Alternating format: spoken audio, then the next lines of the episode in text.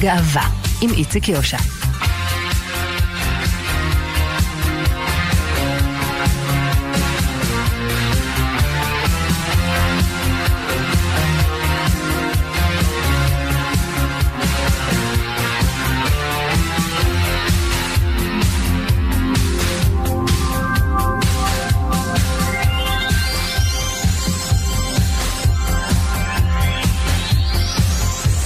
שלום, שלום לכם מאזינות ומאזיני כאן תרבות, אנחנו חלון גאווה, עוד מעט נדבר כאן עם קורן שגיא, הנער הטרנסג'נדר, שחווה את נחת זרועה של הבורות והאטימות אצל רופאה בשירות צה"ל. נדבר על הסרט נס מודרני שמשודר בכבלים בהוט שמונה ומביא את סיפורם של זוג טרנסים בריטיים שהופכים להורים בהליך פונדקאות.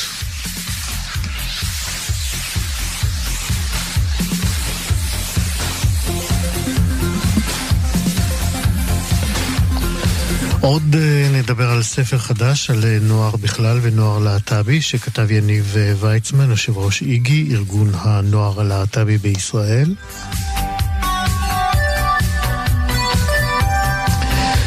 נספר גם על מגזין ספרות להטב"קית חדש, שול או שוליים, בהמשך אנחנו נסביר.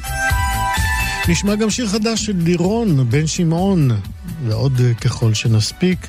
בצוות ליאור אה, סורוקה, עורך משנה ומפיק התוכנית. יוג'י גבאי הוא טכנאי השידור, אני איציק יושע איתכם עד שלוש.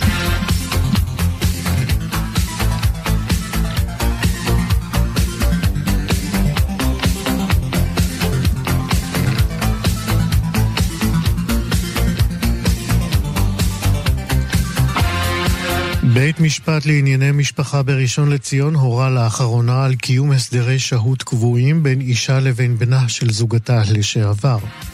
שתי הנשים היו בנות זוג במשך 11 שנים ובמהלכן ילדה אחת מהן את בנן המשותף. כשמלאו לילד ארבע שנים וחצי נפרדו השתיים ולאחר הפרידה מנעה האם הביולוגית מגרושתה כל מפגש עם הילד. בכתב התביעה שהגישה בת הזוג היא טענה כי ההחלטה להביא את הילד לעולם הייתה משותפת לשתיהן והיא שימשה לו אימא לכל דבר. בהחלטתו, השופט נחשון פישר קבע כי למרות שמעמדה של בת הזוג כהורה מעולם לא הוסדר, טובת הילד היא המשך קיום הקשר איתה.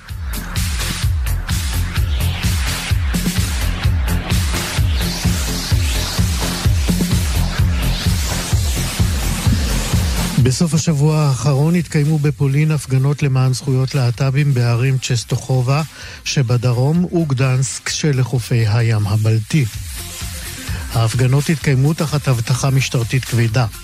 פעילי ארגון ימין קיצוני שהגיעו למקום קראו לעבר המפגינים קריאות הומופוביות כמו לא לאהבה ההומוסקסואלית.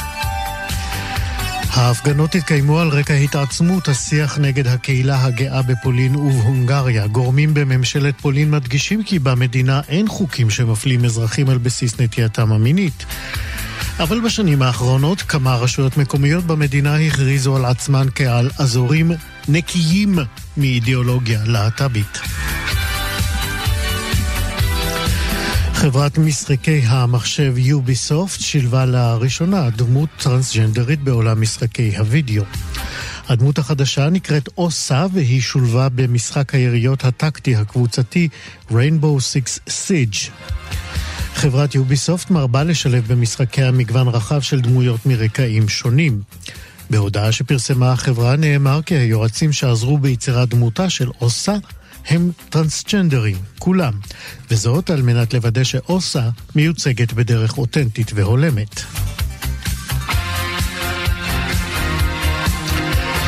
עמותת מעברים לקשת הטרנסית יצאה במבצע גיוס כספים עבור מלגות לסטודנטים וסטודנטיות על הקשת הטרנסית בישראל. פרויקט המלגות של מעברים החל לפני שש שנים ועד כה הוענקו במסגרתו 50 מלגות לסטודנטים וסטודנטיות מהקשת הטרנסית ללימודי תואר ראשון. במסגרת המלגה, המלגאים מתחייבים להקדיש 100 שעות שנתיות בהתנדבות למען הקהילה הטרנסית. עד כה גייסה העמותה כ-12,000 שקלים מתוך סכום של 55,000 השקלים הדרושים, ועד כאן חדשות. חלון גאווה השבוע פרסם עמיתנו איתי שיקמן בכאן 11 את הסיפור המקומם והמטריד מאוד על רופאה בצה"ל שכל תהילתה היום היא על התנ... חלון גאווה אנחנו מתנצלים, זו תקלה טכנית שכולה בגלל... בגללי בעצם. תקלה ש... עניינה. אנחנו נשמע עכשיו את הקלטת הרעיון שעשינו עם אה, קורן שגיא. השבוע פרסם אה, עמיתנו איתי שיקמן בכאן 11 את הסיפור המקומם והמטריד מאוד על אה, רופאה בצה"ל שכל תהילתה היום היא על התנהגות שכולה אטימות, גסות רוח, נבזות, בורות ואולי אפילו עזות מצח. קורן שגיא הוא נער אה, טרנסג'נדר בן 17 ממודיעין בספטמבר הקרוב. אם תיפתח שנת הלימודים הוא יתחיל את שנתו האחרונה בתיכון בכיתה י"ב. אמ, כמו כל הנערים והנערות בגילו, גם אה, קורן קיבל זימון להתחלת ההכנות לקראת גיוסו לצה"ל. אה, מועמד לשירות ביטחון קוראים לזה, או בקיצור הצה"לי המקובל, מלש"ב. וכמו כל המלש"בים, גם הוא, קורן, הופנה לרופא צבאי לקביעת הפרופיל הצבאי הרפואי שלו. אה, וקורן, כמו בוודאי אלפי מלש"בים מדי שנה, אה, הגיע, נרגש, ללשכת הגיוס, לפגישה עם הרופא. זאת הייתה רופאה. אה, כבר בתחילת הפגישה קורן הבין שהרופאה הזאת היא ככל הנראה כולה חדשות רעות. בכל מהלך הבדיקות, שגם הן היו לדבריו פולשניות אה, ומעליבות באיכותן, אה, הוא ספג עלבונות והתייחסות בלתי הולמת בעליל. נספר לכם עוד שקורן הוא נער אינטליגנטי מאוד ועטוף במעגלי תמיכה משפחתיים וחברתיים איתנים, אה, והוא לא יכול היה להיות, לעמוד אדיש מול ההתנהלות של הרופאה, וגם הגיש נגדה קבילה שמתבררת בימים האלה. שלום קורן שגיא. שלום. קודם כל אני חייב להסיר בפניך את הכובע על הנחישות, על העוצמות שלך ועל עוז הרוח שלך. אנחנו נזכיר לכולם, אתה רק בן 17. תודה רבה. אז בואו ננסה קודם אה, להציג אותך אה, על פי סדר האירועים בחייך, אה, שאותם חשפת בעקבות המפגש הבאמת בלתי נסבל הזה עם הרופאה, כמו שאתה מתאר אותו בלשכת הגיוס. אז כשהיית בן 12, אתה הודעת לבני המשפחה שלך שבעצם אתה נער טראנס. תוכל ככה לשתף אותנו באירועים שהובילו אותך ליציאה מהארון כבר בגיל 12? 12? אמ, אני חושב שבעיקר השינויים שמתחילים בגוף בגיל הזה, שיש יותר סממנים גבריים ונשיים לבני נוער, אה, אתה מתחיל להרגיש לא בנוח עם הגוף שלך, ואתה מבין שצריך לעשות עם זה משהו. מה עשית? יצאתי מהארון. איך עושים את זה? בגיל 12 אנחנו מכירים את זה, אני לפחות מכיר את זה מגילים הרבה יותר מבוגרים. אני גדלתי בסביבה מאוד מאוד תומכת ומקבלת, היה לי ברור ש... שכל המשפחה שלי תהיה לצידי ושכאילו לא פחדתי מהתגובות שלהם בכלל. ידעתי שחברים תמיד אפשר לשנות אם משהו יקרה. ו... כשאתה מרגיש בנוח בסביבה הזאת זה לא, זה לא כל כך מפחיד. ואז היה קל יותר גם uh, לתווך את זה לחברים, לבית הספר, לשאר חלקי המשפחה? כן. בואו נדלג אה, אל אה, הקשר שלך עם אה, הצבא. מתי בעצם מתחיל המגע הראשון שלך עם שלטונות צה"ל? קיבלתי זימון לצו ראשון בנות, ואימא שלי הודיעה למיטב שאני טרנסג'נדר וצריך לשנות את זה לצו ראשון בנים. אז יצרו איתי קשר מישהי מיוהל"ם, ומאז אנחנו בקשר... יוהל"ן זה יועצת הרמטכ"ל לענייני מגדר. נכון. כן. ואז אה, אה, קיבלת, שינו לך את הזימון והגעת למיון אה, בנים, כמו שמצופה. הגעת ללשכת הגיוס, קבעת תור לרופאה, רופא, נכנסת ואז גילית שמדובר ברופאה. תנסה לקחת אותנו ממש כמו בתסריט. אתה דופק בדלת, ניגש, נכנס לחדר הרופאה, מציג את עצמך, אה, האם היא מציגה את עצמה? היא לא מציגה את עצמה, היא בדיוק חוזרת מההפסקה, mm-hmm. ואני חיכיתי לה בחדר עד שהיא תחזור. אה, היא חזרה ושאלה אותי למה אני שם, כי אני בן ובדרך כלל בנים לא נבדקים אצלה. ואמרתי לה שאני טראנס, והיא שאלה אותי מה זה, ואיך היא אמורה לדעת את זה, ואם זה כתוב לי על המצח. אה, משם התחילה כבר לשאול אה, שאלות יותר נוקבות, שגם ציינתי בכתבה. כן, כן, אני, אני רוצה שפשוט אה, מי שלא ראה את הכתבה ויאזין לנו עכשיו, תנסה לקחת אותנו ממש להתרחשות בתוך החדר. היא אומרת לך את המשפט המעצבן הזה ומעליב, שתקת, הגבת, אמרת לה משהו? אני חושב ששתקתי בשלב הזה. ואיך אה, נמשכה מכאן הפגישה? היא התחילה לברר את התהליך, היא שאלה אותי מתי יצאתי מהארון, ושאלות רפואיות, היא שאלה אותי מה היה השם הקודם שלי, היא שאלה... ענית לה בנועם, ברוגע, או שהתחלת להרגיש כבר אה, מתקומם? אני חושב שהיא גם שמה לב שכבר הייתי לחוץ, ועניתי תשובות אה, מאוד קצרות ומהירות רק כדי לצאת משם. אה, אחר כך התחילה לעבור לתחביבים שלי ולתחומי עניין, אה, מגמות בבית ספר. מה היא שאלה? שאלה באיזה מגמות אני. עניתי לה פסיכולוגיה וקרימינולוגיה וספרות. היא אמרה שזה מצחיק שאני בוחר תחומי עניין שלא כל כך גבריים. אה, היא שאלה על תחביבים, ואם יש לי יותר חברות... האם על זה אתה הגבת? כן, האמת שלזה אמרתי לה שאני לא בוחר את תחומי העניין שלי לפי אם הם נתפסים כגבריים או נשיים. והיה לה מה להגיד על זה? לא, היא שתקה. לפחות כך. מה עוד היא שאלה? אם יש יותר חברות בנות או בנים. איך זה שייך? שאלת אותה? סליחה, לא שמעתי? איך שאלה כזאת שייכת לקביעת הפרופיל שלך? שאלת אותה? לא, לא שאלתי אוקיי. אותה על השאלות שהיא שאלה. מה ענית לה? עניתי לה שבנות, והיא נתנה מבט, אבל אה, אני לא יודע אה, לאן היא חתרה עם זה. כן. אה, היו לה עוד שאלות שאתה זוכר? היא שאלה מה תחום העניין שלי, וכשעניתי לה שאני אוהב לאפות, היא גם אמרה שזה מקצוע לא כל כך גברי. היא... בת כמה היא נראתה לך? אני פשוט מת לדעת מי זאת האישה הזאת, אבל... מהדור היותר מבוגר, לדעתי 60. אוקיי. אמ, ואז מה, מגיע החלק של אה, בדיקה גופנית. כן. אמ, התפשטתי מאחורי הווילון, נשארתי רק עם בוקסר וגרביים. והיא אה, נכנסה וסקרה לי את הגוף מלמעלה למטה. אז היא התקרבה והתחילה לגעת בצלקות שלי על החזה. צלקות שיש לך מהניתוח בחלק העליון. נכון, צלקות די ישנות. כשהגעתי לשם זה כבר היה שנה וחצי אחרי ניתוח. וכבר החלימו לגמרי. היא שאלה אותך על זה? לא, היא רק אוקיי. נגעה בהן. וגם המגע, אתה, למיטב זיכרוני, זוכר אותו כ... אה, תגיד אתה.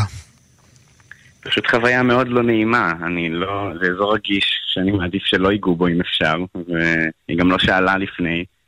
זה לא הרגיש בתחום הרפואי, זה לא הרגיש שהיא בודקת אם הכל בסדר, זה יותר בדיקה מה עשיתי שם. היא גם שאלה שאלות? במהלך לא, הבדיקה? לא, לניתוח לא. לא. איך זה הסתיים, הפגישה הזאת בחדר? היא אמרה לי שאני יכול לצאת ולחכות במזכירה שלה ושהם סורקים את כל המסמכים ואז גם המזכירה שלה אה, העירה לי, כנראה היא שמעה חלק שהיא רופאה מאוד קשוחה, ולא לקחת דברים שהיא אמרה ללב. זאת אומרת, המזכירה... אני מניח שהיו עוד תקריות איתה. כנראה. זאת אומרת, המזכירה שלה הייתה אה, אה, עדה לסוג הדיאלוג שהיה ביניכם בחדר. אני מניח שאולי היא שמעה חלק, אבל זה היה בדלת סגורה, אז אני לא יודע אם היא ידעה. זאת אומרת, המזכירה הרגישה צורך אה, כמעט אה, להתנצל אה, על, על מה שעברת. כנראה היא ראתה שיצאתי נסער משם. כן. אמרת לה משהו, למזכירה? לא. ולרופאה? לא. פשוט יצאת נסער מהמקום. כן. למי טלפנת ראשון? אה, היו איתי חברות באותו יום בצו, וישר סיפרתי להן כשיצאתי מהחדר. אחרי זה לאימא שלי. מה אמרת לאימא? סיפרתי לה בדיוק מה שסיפרתי לך, מה היה שם. נמצא בהלם. איך היא הגיבה? היא אמרה שאני צריך ליצור קשר עם יוהל"ם, ושזה לא התנהגות בסדר, שזה לא אמור לעבור. ואז צייצת בטוויטר את החוויות שלך מאותו מפגש, נכון? לא, אני קודם uh, יצרתי קשר באמת עם מישהי מיוהל"ם. Mm-hmm. מה אמרת לה? אני בעיקר התעצבנתי ששלחו אותי לקב"ן, שלא לצורך. רק על זה שאני טראנס נשלחתי לקב"ן. אז uh, בעיקר הת... התעכבתי על זה, אז אני לא זוכר בדיוק את השיחה. אני רק זוכר שהתעצבנתי על זה, וסיפרתי קצת על מה שהיה שם, והיא אמרה שהיא תעביר את זה הלאה, אבל זה לא עבר הלאה. זה... ואז נקבעה, נקבעה לך פגישה עם uh, קב"ן? כן. קב"נית זה היה גם כן במקרה הזה, נכון? נכון. Um,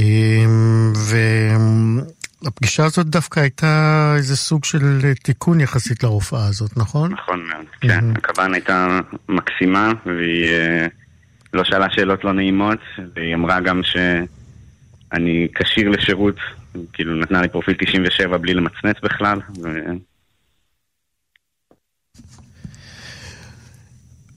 איזה תגובות קיבלת אחרי שצייצת את הפרטים על המפגש הקשה הזה עם הרופאה בלשכת הגיוס? בעיקר תגובות טובות אה, של אנשים שדחקו בי אה, להגיש קבילה ולהתלונן עליה ואמרו שזה לא בסדר ושמצטערים שעברתי את זה. מה תרצה לעשות בצבא? כרגע אני עוד לא יודע. אני מחפש תפקיד שאני אוכל להשפיע בו על היחס ל... לחיילים בכללי, למלש"בים. לא, לא מתעקש על טרנסים, אבל... Mm-hmm. אני עוד לא יודע. מברר עדיין. כן. אני רוצה לקרוא לך את uh, התגובה של צה"ל, uh, שנמסרה גם לנו וגם uh, לכתב איתי שיקמן לשידור במסגרת הכתבה בכאן 11. Uh, הצבא כותב ככה, המלש"ב, זה אתה, מלווה אה, מזה כשנה על ידי רשויות הצבא, לרבות גורמים בלשכת יועצת הרמטכ"ל לענייני מגדר. תהליך המיון נבדק ונמצא כי הרופאה הבודקת הציגה שאלות הרלוונטיות לקביעת כושרו הגופני. צה"ל מצר אם המלש"ב חש, חש חוסר נוחות או נפגע והנהלים בנושא יחודדו. אה, אני חייב לומר שגם התגובה הזאת אה, מקוממת, משום שלא באמת נעש... בהתרשמות שלי, אני לא, אני לא יודע אה, את הדברים לאשורם, אבל לא נראה לי שבאמת נעשתה בדיקה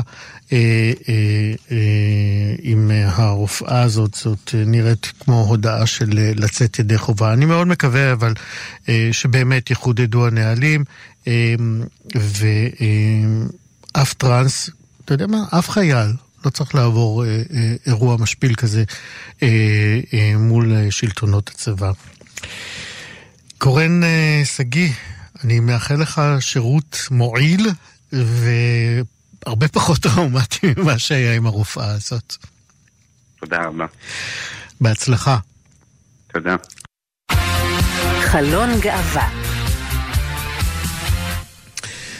ג'ייק והנה אה, הם זוג בריטי, הוא גבר טרנס והיא אישה טרנסית.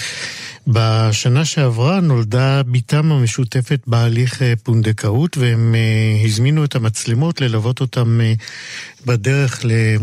היותם הורים. ג'ייק, נספר לכם, הוא במאי ותסריטאי, והנה היא קצינה לשעבר בצבא הבריטי שהשתחררה בדרגת סרן, וחלק מהשירות הצבאי שלה היא עשתה באפגניסטן.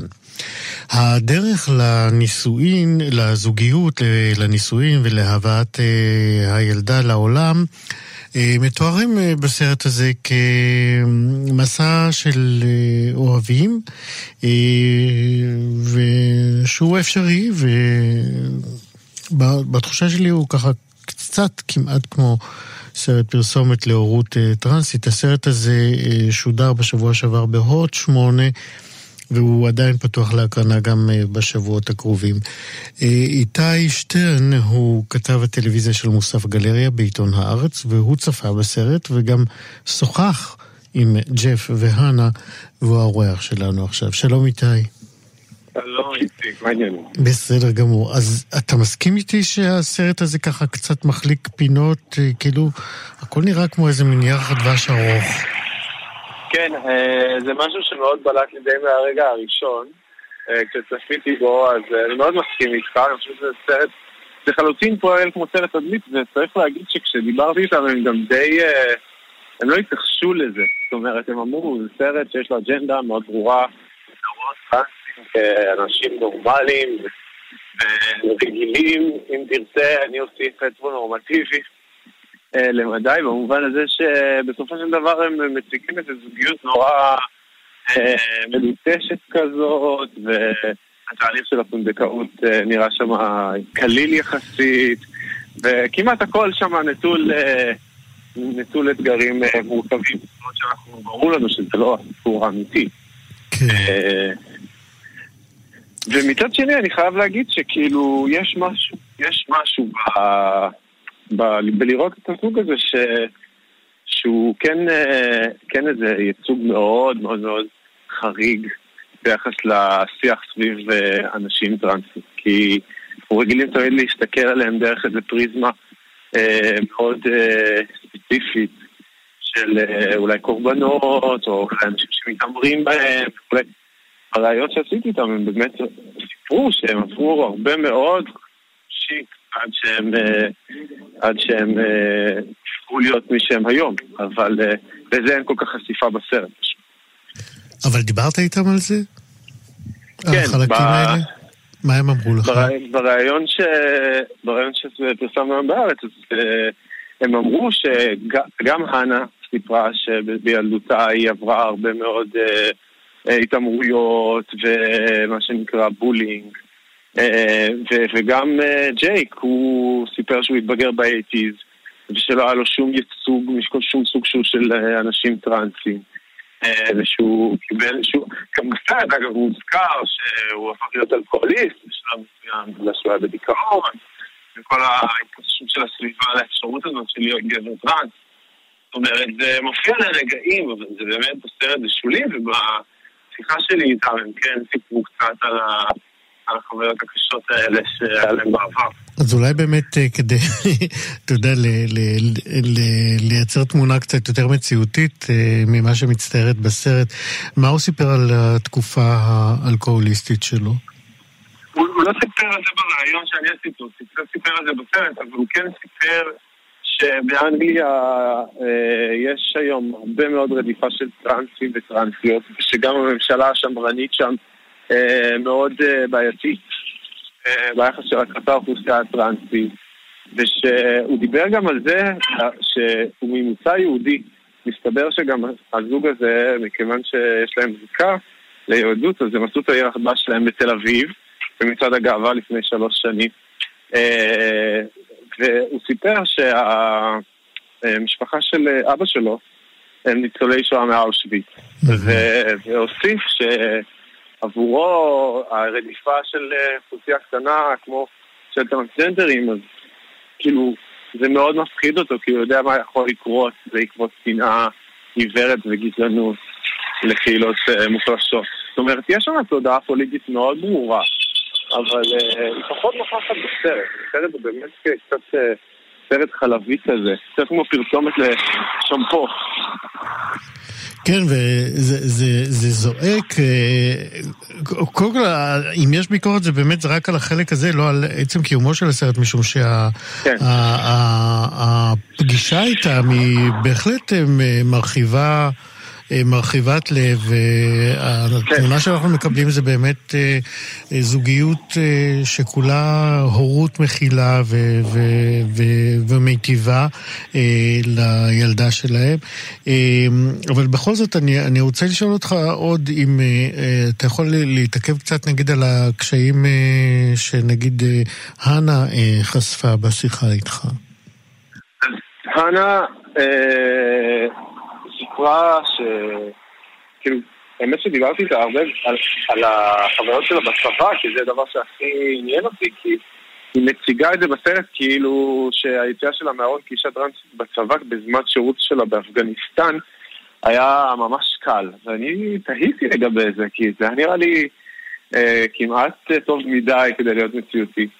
והיא אמרה שהיא נתקלה טרנסופוביה בצבא, אבל אה, מה שהיה מפתיע זה שהיא אמרה שמכיוון שהצבא היא מערכת היררכית מאוד, ומכיוון שהיא הייתה בדרגה יחסית גבוהה, אז היא פשוט ניצלה את העובדה שהיא קצינה, ומי שהתייחס אליה בטרנסופוביה פשוט uh, שילם את המחיר של להתחשף לקצין, זאת אומרת, זה כאילו ההיררכיה יצרה פה איזה מצב uh, שבו היא כאישה טרנסית מוגנת יותר מאשר אולי באזרחות אפילו. אה, אבל, אה, אבל גם כסיפרה בסרט גם, שכילד לצורך העניין היא כן אה, נאלצה לשלם מחיר נפשי על זה שהיא הייתה צריכה להסתיר את הזהות, ה... הזהות שלה ו... ו... וכל הזמן הטרידו אותה כי היא הייתה בן יחסית נשי וכולי. ואגב, בשונה מהרבה סרטים שעושים היום על טרנסים וטרנסיות, הם לא נמנעים מלהראות תמונות שלהם אה, אה, לפני השינוי.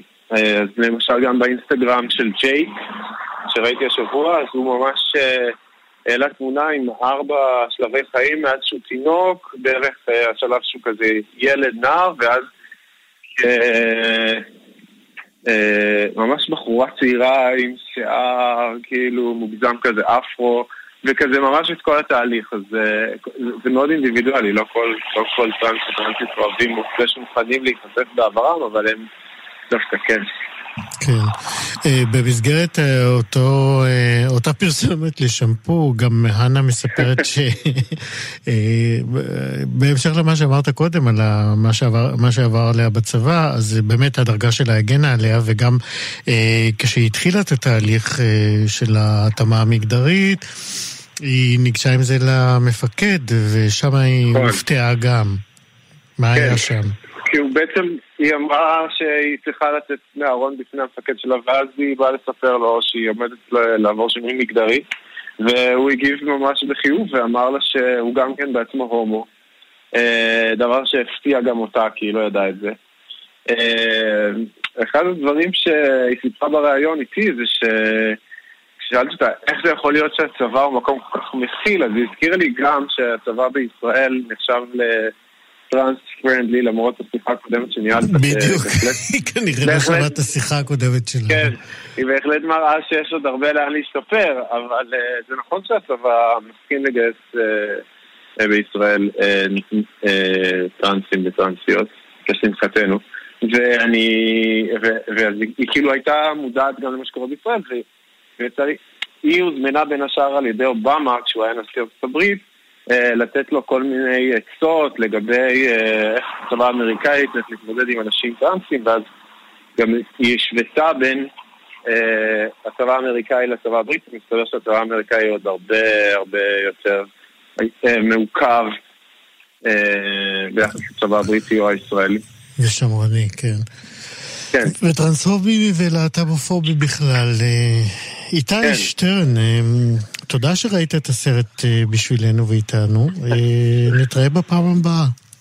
בהחלט, שער טוב. תודה יקירי, להתראות. ביום חמישי, אה, השניים בספטמבר, יתקיים במועדון הפאי בתל אביב אירוע ההשקה של הגיליון החדש של שול.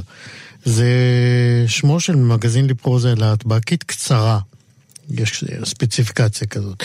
אה, שזאת הגדרה, כמו שאומרים היוצרים של שול, אה, הגדרה שהיא קצת פחות מסורבלת ממגזין לסיפורים קצרים מאת סופרות טים להטבקים פלוס. אה, נספר לכם שמדובר בעצם באסופה של סיפורים קצרים של כותבים להטבקים, שהגיליון הראשון שלו נקרא שול, וזה שיצא עכשיו הוא השני, והוא נקרא כבר שוליים. בין הכותבים אה, בגיליון הנוכחי תוכלו למצוא את אה, גדי ששון ואת אה, ירדן רוז'ינסקי ואת סתיו אטלן, שהיא משוררת טרנסית, שהתראיינה כאן לקראת ספר השירים שלה, נוגה תמוז ועידו בלס הוא היוזם ועורך המגזין והוא גם האורח שלנו. עכשיו שלום עידו. שלום איציק. גיליון שני זאת התחלה של ריצה למרחקים ארוכים. זאת השאיפה, כן. אז קודם כל תתחדשו. אה, תגיד, איך הבנת שיש אה, מין כשל שוק וצורך באכסניה כזאת לכתיבה להטבקית קצרה? קודם כל, זה, זה התחיל לא מאיזשהו רצון של השוק, אלא מרצון שלי לקרוא אסופה כזאת של, של כותבים ישראלים. וכשגיליתי שבעצם הגיליון הראשון אה, אה, נמכר כולו, אז הייתי מין כזה, אולי, אולי צריך. כאילו, כזה הדבר הזה קורה, וקיבלנו תגובות נורא טובות, והיה לי נורא כיף לעשות את הראשון, אז חשבתי שאפשר אה, לעשות עוד אחד. אה, כן. יפה. הראשון באמת יצא גם אה, בעיצומם של אה, ימי הקורונה, נכון? הוא, הוא, הוא, יצא, הוא יצא לפני הקורונה, mm-hmm. הוא, הוא יצא במסגרת איזשהו אירוע שהפיק רועי יפה, שהוא מפיק של אירועי תרבות, והרעיון היה לתת איזושהי במה לתר, לכל מיני תרבות אחרת שקורית, אה, שקורית בקהילה. אה, ספציפית עם איזשהו פוקוס על דפוס. ומשם מגיע, משם מגיע הרעיון הזה. אה, בקורונה בעצם לא, עד כה לא הוצאנו, אה, ויש לנו פער של שנתיים מאז הגיליון הקודם. איך, היית, איך אתה בוחר את הכותבים, את המשתתפים? אני יכול כבר לשאול איך אתה עושה את זה, כי יש כבר גיליון אחד ויש גם שני. נכון. אה, העבודה הייתה קצת שונה. בגיליון הראשון, אתה יודע, פניתי למשה סקה, לאורנה קזין, לסלינה סייג, לסופרים שכבר פרסמו, ושאלתי אותם אם יש להם סיפור שהם ירצו לפרסם. Uh, הפעם, במקביל לפנייה כזאת לאנשים שבאמת פרסמו ב, ב, בשנתיים האחרונות, uh, או יותר uh, ספ, uh, ספר, אז, uh, שאז גם המטרה היא קצת לחשוף אותם, uh, אז גם הייתה, היה, התפרסם בכל מיני קבוצות בפייסבוק איזשהו קול קורא. אה, קיבלנו עשרות סיפורים, אה, קראנו את כולם, כשזה זה, זה אני, העורך משנה, שהוא ארז וסילבסקי וגיא ארליך. אה, עשינו איזשהו סינון ראשוני, ואז התייעצנו בעצם, קראנו שוב את כל הסיפורים, התייעצנו עליהם שוב, וניסינו לייצר איזשהו, איזשהו אה, מבנה לחיד לגיליון הזה ועל מה הוא מדבר אה, אה, ומשם בעצם, ככה בחרנו את העשרה סיפורים שנכנסו לגיליון הזה, בגיליון הקודם היו שבעה. אז אולי באמת בוא תוכל לתת לנו איזושהי טעימה מקטע שאתה בחרת, מה בחרת? אז בחרתי קטע מסיפור של נוגה תמוז, אה, שהסיפור הוא על אה, אה, סצנת חיי הלילה הלסביים. בואו נשמע אותו. כן. בשבוע הזה בברלין עברתי סוף סוף חוויות של חיי הלילה כמו שהן אמורות להיות. בעיקר הבנתי שמה שאנחנו עושות הוא רחוק מאוד מחוויית הניתוק שהלילה, בערמומיותו ובפתלתלותו, יודע לייצר למבלים. אותנו עניינו דברים אחרים לגמרי. יש להבחין בגבול הדק שבין ניתוק לזיוף. אם הניתוק הוא אמיתי, אם באמת הצלחת להתנתק ולנתק, לייצר הפסקה, להמציא מערכת חוקים אחרת שבתוך, שבתוכה עכשיו את חיה, אם הצלחת את כל זה, אז הכל הפוך. וההפוך הופך להיות אמיתי. לעומת זאת, כשהכוונות של המושכות בחוטים הן ליד ניתוק, הן לעשות הצגה של ניתוק, הן לא באמת מאמינות בניתוק, הן רק להביא אנשים לטובת ניפוח האגו האישי, שמכוונות לכסף, למגניב, למוניטין, כשאין בהן על מנת לייצר את הניתוק המיוחל שלשמו התכנסנו, אזי נוצר הזיוף, והוא צורם. יפה. אמ, כמה זה חדש לך אה, כעורך של המגזין הזה? כמה התכנים האלה שהם אה, קצת עולמות שונים אולי משלך, כמה הם אה, הפתיעו אותך, קרבו אותך להוויות שאתה פחות מכיר? אמ, אז זה באמת, קודם כל, עצם זה שאתה מגדיר בעצם אה, שהסופה היא להטבקית, אבל אני, אני לא להטבקי, אני בעצם, אני הומו. כלומר, אני לא יודע איך נו, מה לעשות, אתה חלק מהסופה הזאת של האותיות. כן. אמ, ואז, אה, ואז זה ברור, זה ממש, אה, אתה יודע, הסיפור של תמר מרין למשל, הוא על חוויה לסבית יותר מבוגרת.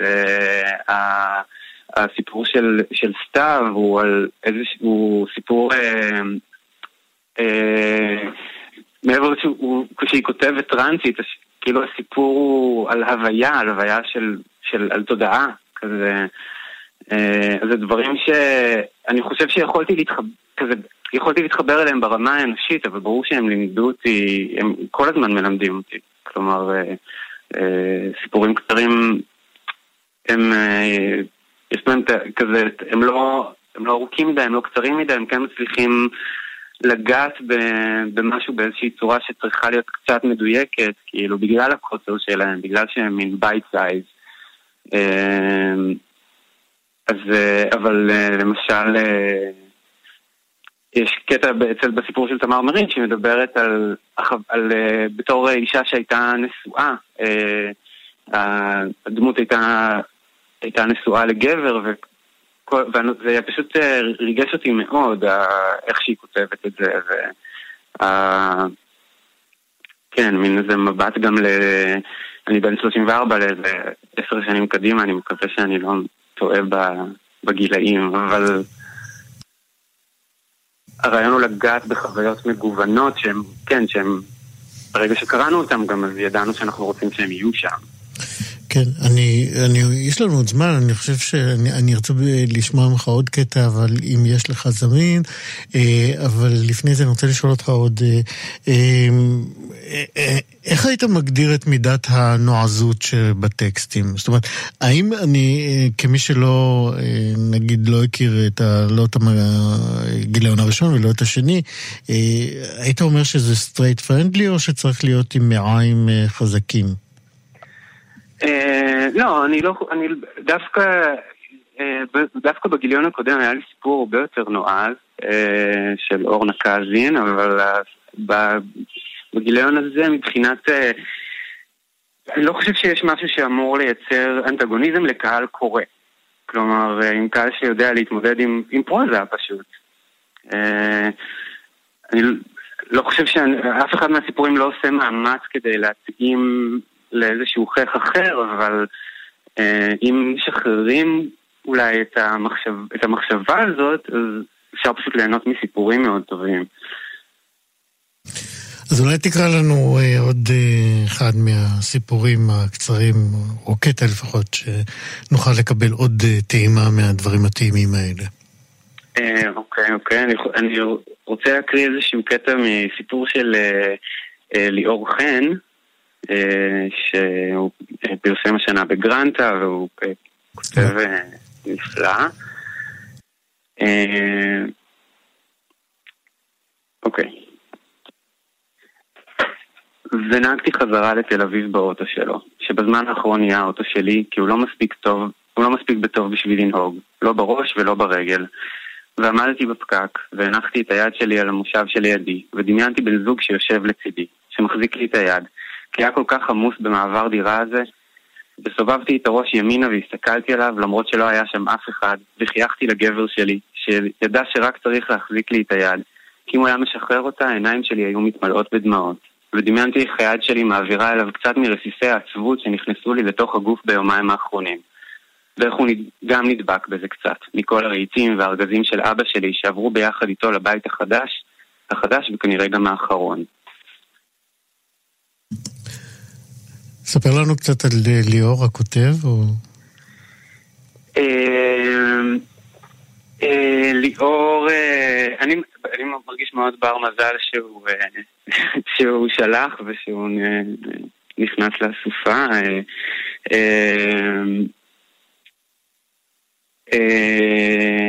הוא קודם כל, הוא עובד על הספר הראשון שלו, אני שמח לבשר. הוא, מה לספר עליו, הוא אה, מפרסם המון חומרים באינסטגרם ובפייסבוק וזה מאוד מתגמל לעקוב אחריו, אני ממליץ מאוד.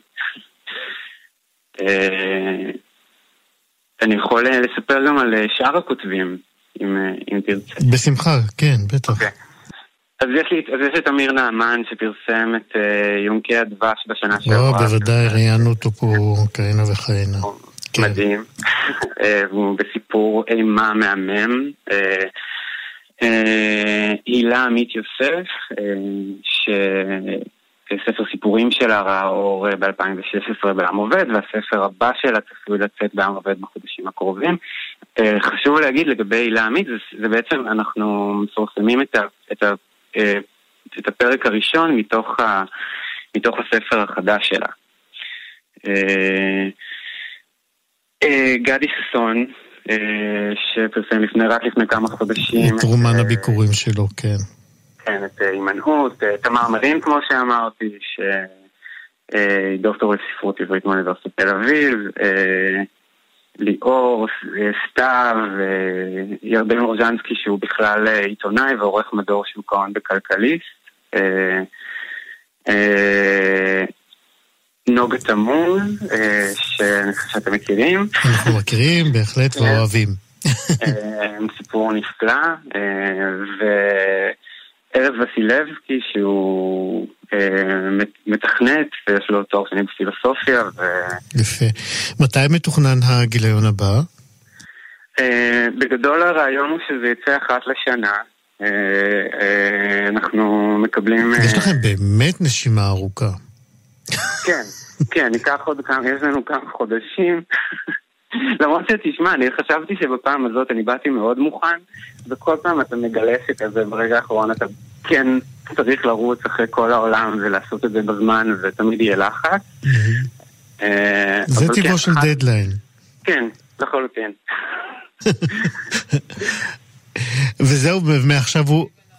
ומעכשיו הוא לא ייקרא אה, שול, אלא שוליים, נכון? לא, לא, דווקא זה, זה, זה מאוד מבלבל, עשינו את זה מאוד מבלבל כדי לא להקל על אף אחד. הגיליון הראשון נקרא שול, וזה בעצם גם השם של המגזין. כלומר, אה, זה פשוט בגלל שזה גיליון שני, זה הצחיק אותנו לקרוא לו שוליים. אבל הוא יחזור להיות שול שלוש. יחזור להיות שול. תענוג, תודה רבה שדיברת איתנו, ואנחנו מאחלים הצלחה לשול אה, ולשוליים, או ככל שאתם תרצו לקרוא לו, עידו בלס. תודה רבה, להתראות. תודה רבה, איציק, תודה. חלון גאווה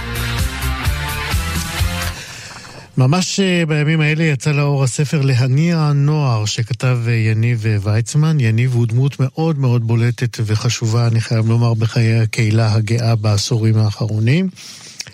אה, הוא שימש בתפקידים שונים עדיין במועצת עיריית תל אביב, אה, שבה הוא חבר אה, גם היום. יניב הוא גם מנכ"ל חברת טינק, שזה משרד פרסום ותוכן לבני נוער. הוא לעולם ייזכר לטוב על היותו מייסד ויושב ראש איגי, שזה ארגון הנוער הגאה אה, בישראל. אני יכול להגיד שלמתבונן אה, מהצד זה נראה ממש אה, שילוב מנצח, מה שיניב עושה, של אידיאולוגיה ופרנסה באופן היותר מיטבי, משהו כזה שכל אחד מאיתנו מאחל לעצמו. על הספר עצמו אני יכול לומר שהוא מעין, עוד מעט אנחנו נדבר איתו, אבל בעיניי הוא מעין אולי מורה נבוכים שמעמיק ומרחיב דעת לכל מי שמבקש להבין, להניע. לדבר ולהשפיע על אה, בני נוער, וממרום שנות הניסיון הארוכות שלו עם בני נוער, יניב ויצמן בספר הזה בעצם חולק את התובנות ואת הדרכים להגיע אל ליבם של בני הנוער, מתוך איזושהי עמדה שרואה בהם תמיד את החלק היוצר, החושב, שמגיב היטב לפעולות שבבסיסן מונחים ערכים ואולי אפילו סדר יום חברתי. אלה בני הנוער שהוא פוגש גם באיגי וגם מחוץ לאיגי. בכלל, בני נוער, אם תשאלו את יניב ויצמן, מבקשים להשאיר כאן חותם לא פחות מכל מבוגר בעל חלומות אחר. שלום יניב ויצמן. שלום, איזה הקדמה, נהניתי מכל, מכל רגע. להמשיך? זה, זה, זה מוקלט, נכון? זה מוקלט ואני יכול להשתמש בזה, זה, אני פשוט יושב ומחייך, זה כיף גדול. כיף גדול. כיף גדול, במיוחד שאתה אומר את זה, אתה יודע, זה משמח ומרגש לי. אני שמח לדבר איתך, וכמובן לברך אותך על הספר. תודה רבה. אני רוצה לשאול אותך, כמי שמוביל נוער, באמת, כבר עשרות שנים אפשר לומר, למרות שאתה בחור צעיר מאוד. חגגתי שבוע שעבר כבר לפני שבועיים, כבר 47. נו, זה צעיר.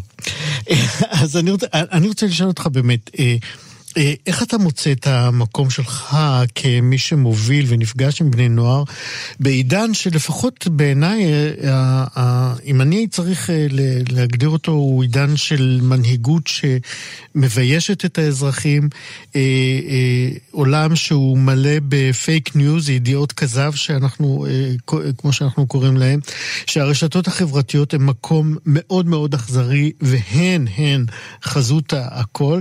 בעצם זה עולם ש, שמתנהל בחוסר ודאות, וכל מה שאנחנו עושים שם הוא, הוא כמעט על תנאי.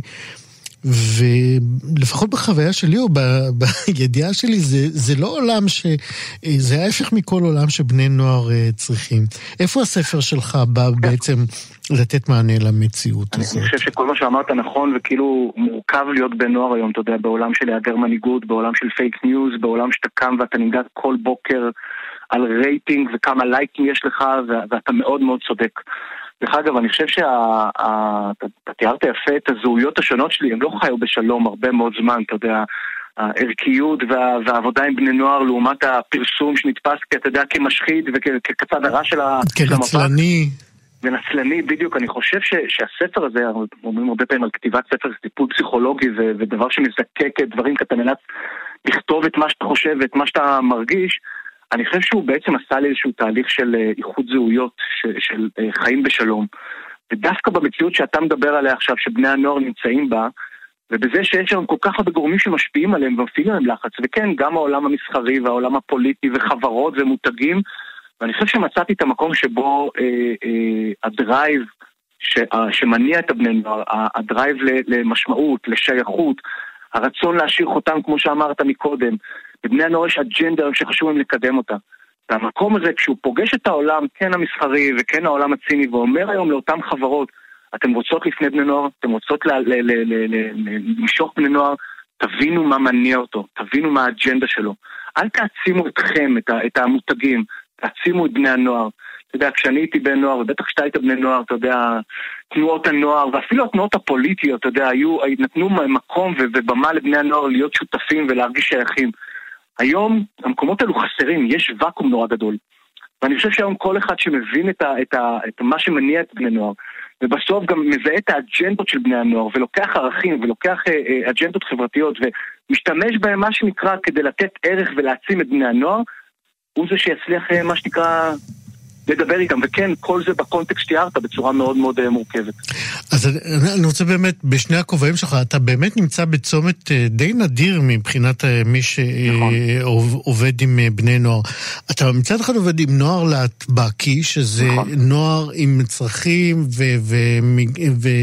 ואפשרויות ואתגרים מאוד מאוד ייחודיים, כמו שכולנו יודעים, נכון. ומצד שני אתה עובד עם נוער שלא נתקל באתגרים נכון. הייחודיים ל... לנוער ש, שמגיע לאיגי, או נוער להטבקי אחר שאולי לא מגיע, אבל אתה מגיע אליו. איך אתה באמת אה, אה, רואה את האחדות או זהות ה, mm-hmm. השאיפות של הנוער אה, אה, כמקום של מפגש דווקא בין הנוער הלהטבקי המודר לבין הנוער אה, שאולי אה, גדל באווירה אנטי-להטבקית. מסתבר שכל בן נוער באשר הוא, אתה יודע, יש לו את הרגעים ויש לו את הימים ויש לו את התקופות האלו שהוא מרגיש שונה וחריג וממודר. ואתה יודע, אני, אני עובד עם בני נוער כל כך הרבה זמן ואני רואה איך בסוף כל מה שהם רוצים זה באמת להיות שייכים, כל מה שהם רוצים להיות משמעותיים. וזה מאוד נכון לנוער, כמו שאתה אמרת, הנוער הגאה, שדרך אגב הוא בעיניי פורץ דרך, אני חושב שמה שאיגי עשה פורץ דרך, אתה יודע, והוא בעיניי סמל למהפכה שהנוער הוביל והצליח, אתה יודע, מהפכה של נראות. מהפכה שבה הם לימדו אותנו לדבר אחרת, אתה יודע, החל מהריבוי זהויות ואל תגדירו אותנו, והנזילות המגדרית, אתה יודע, הם חינכו אותנו. לגמרי. ואני חושב שהיום, דרך אגב, במה שהם עשו בסביבות של, שבהם הם חיים, בבתי הספר, בתיכונים, אתה יודע, הם השפיעו מאוד על, על בני נוער אחרים. ואני רואה איך השיח הזה, שהוא בעיניי מאוד מתקדם, השיח של, של הנוער הגאה, מחלחל גם לבני נוער אחרים. אני רואה את זה סתם, תיקח אה, קהילה אחרת לגמרי, קהילת הגיימרים, ואני בכוונה לוקח עולם אחר לגמרי. שהוא לא סביב איזשהו אג'נדה חבר'ה. גיימרים, בני נוער ש, ששנים מה שנקרא היו הווירדוז, היו אלו ש, שמקבלים מכות בהפסקה, כן. ופתאום אתה יודע, החליטו ש, שהדבר הזה שנקרא להיות גיק, להיות גיימר, זה מגניב, והם נלחמים על המקום שלהם, ואתה יודע, פתאום אתה רואה שם שהם משתמשים בדברים שאני לפעמים רואה את ההגבלה לעולמות שלנו. ואני רואה איך בסוף, אתה יודע, מהפכה היא מהפכה היא מהפכה, והרצון של בן 14 להיות שייך ולהיות משמעותי, הוא, הוא מופיע בכל כך הרבה קהלים וקהילות, והתפיסה שלהם של השונה כל כך משתנה עם השנים, אתה יודע, זה מדהים, הם פשוט אה, מקור להשראה בשבילי. יפה. יניב ויצמן, יכולנו להמשיך עוד ארוכות, כי אתה באמת נמצא בצומת באמת מרתק, אה, שבו אתה גם יכול להשפיע על אה, תהליכים וגם לראות אותם כן. קורים. איפה אפשר למצוא את הספר? וזה כל היופי שם. כן, איפה אפשר למצוא את הספר שלך? להניע נוער. גם מהדורה דיגיטלית באתר. באתר של ספרי ניב, גם כמובן ברשתות הספרים, אתה יודע, מי שאוהב לקנות את הספר ולהרגיש כמוני למשל. יפה. זה ברשתות הספרים ובכל מקום. עם זה אנחנו נסיים. יניב ויצמן, תודה רבה ובהצלחה בכל. תודה רבה, יקירי. תודה רבה. להתראות. ביי ביי. זהו, כאן סיימנו את חלון גאווה. תודה רבה לליאור סורוקה, עורך משנה ומפיק התוכנית. תודה ליהוד ג'יגה בית טכנאי השידור. אני איציק יושע, נתראה כאן שוב ביום רביעי הבא. להתראות.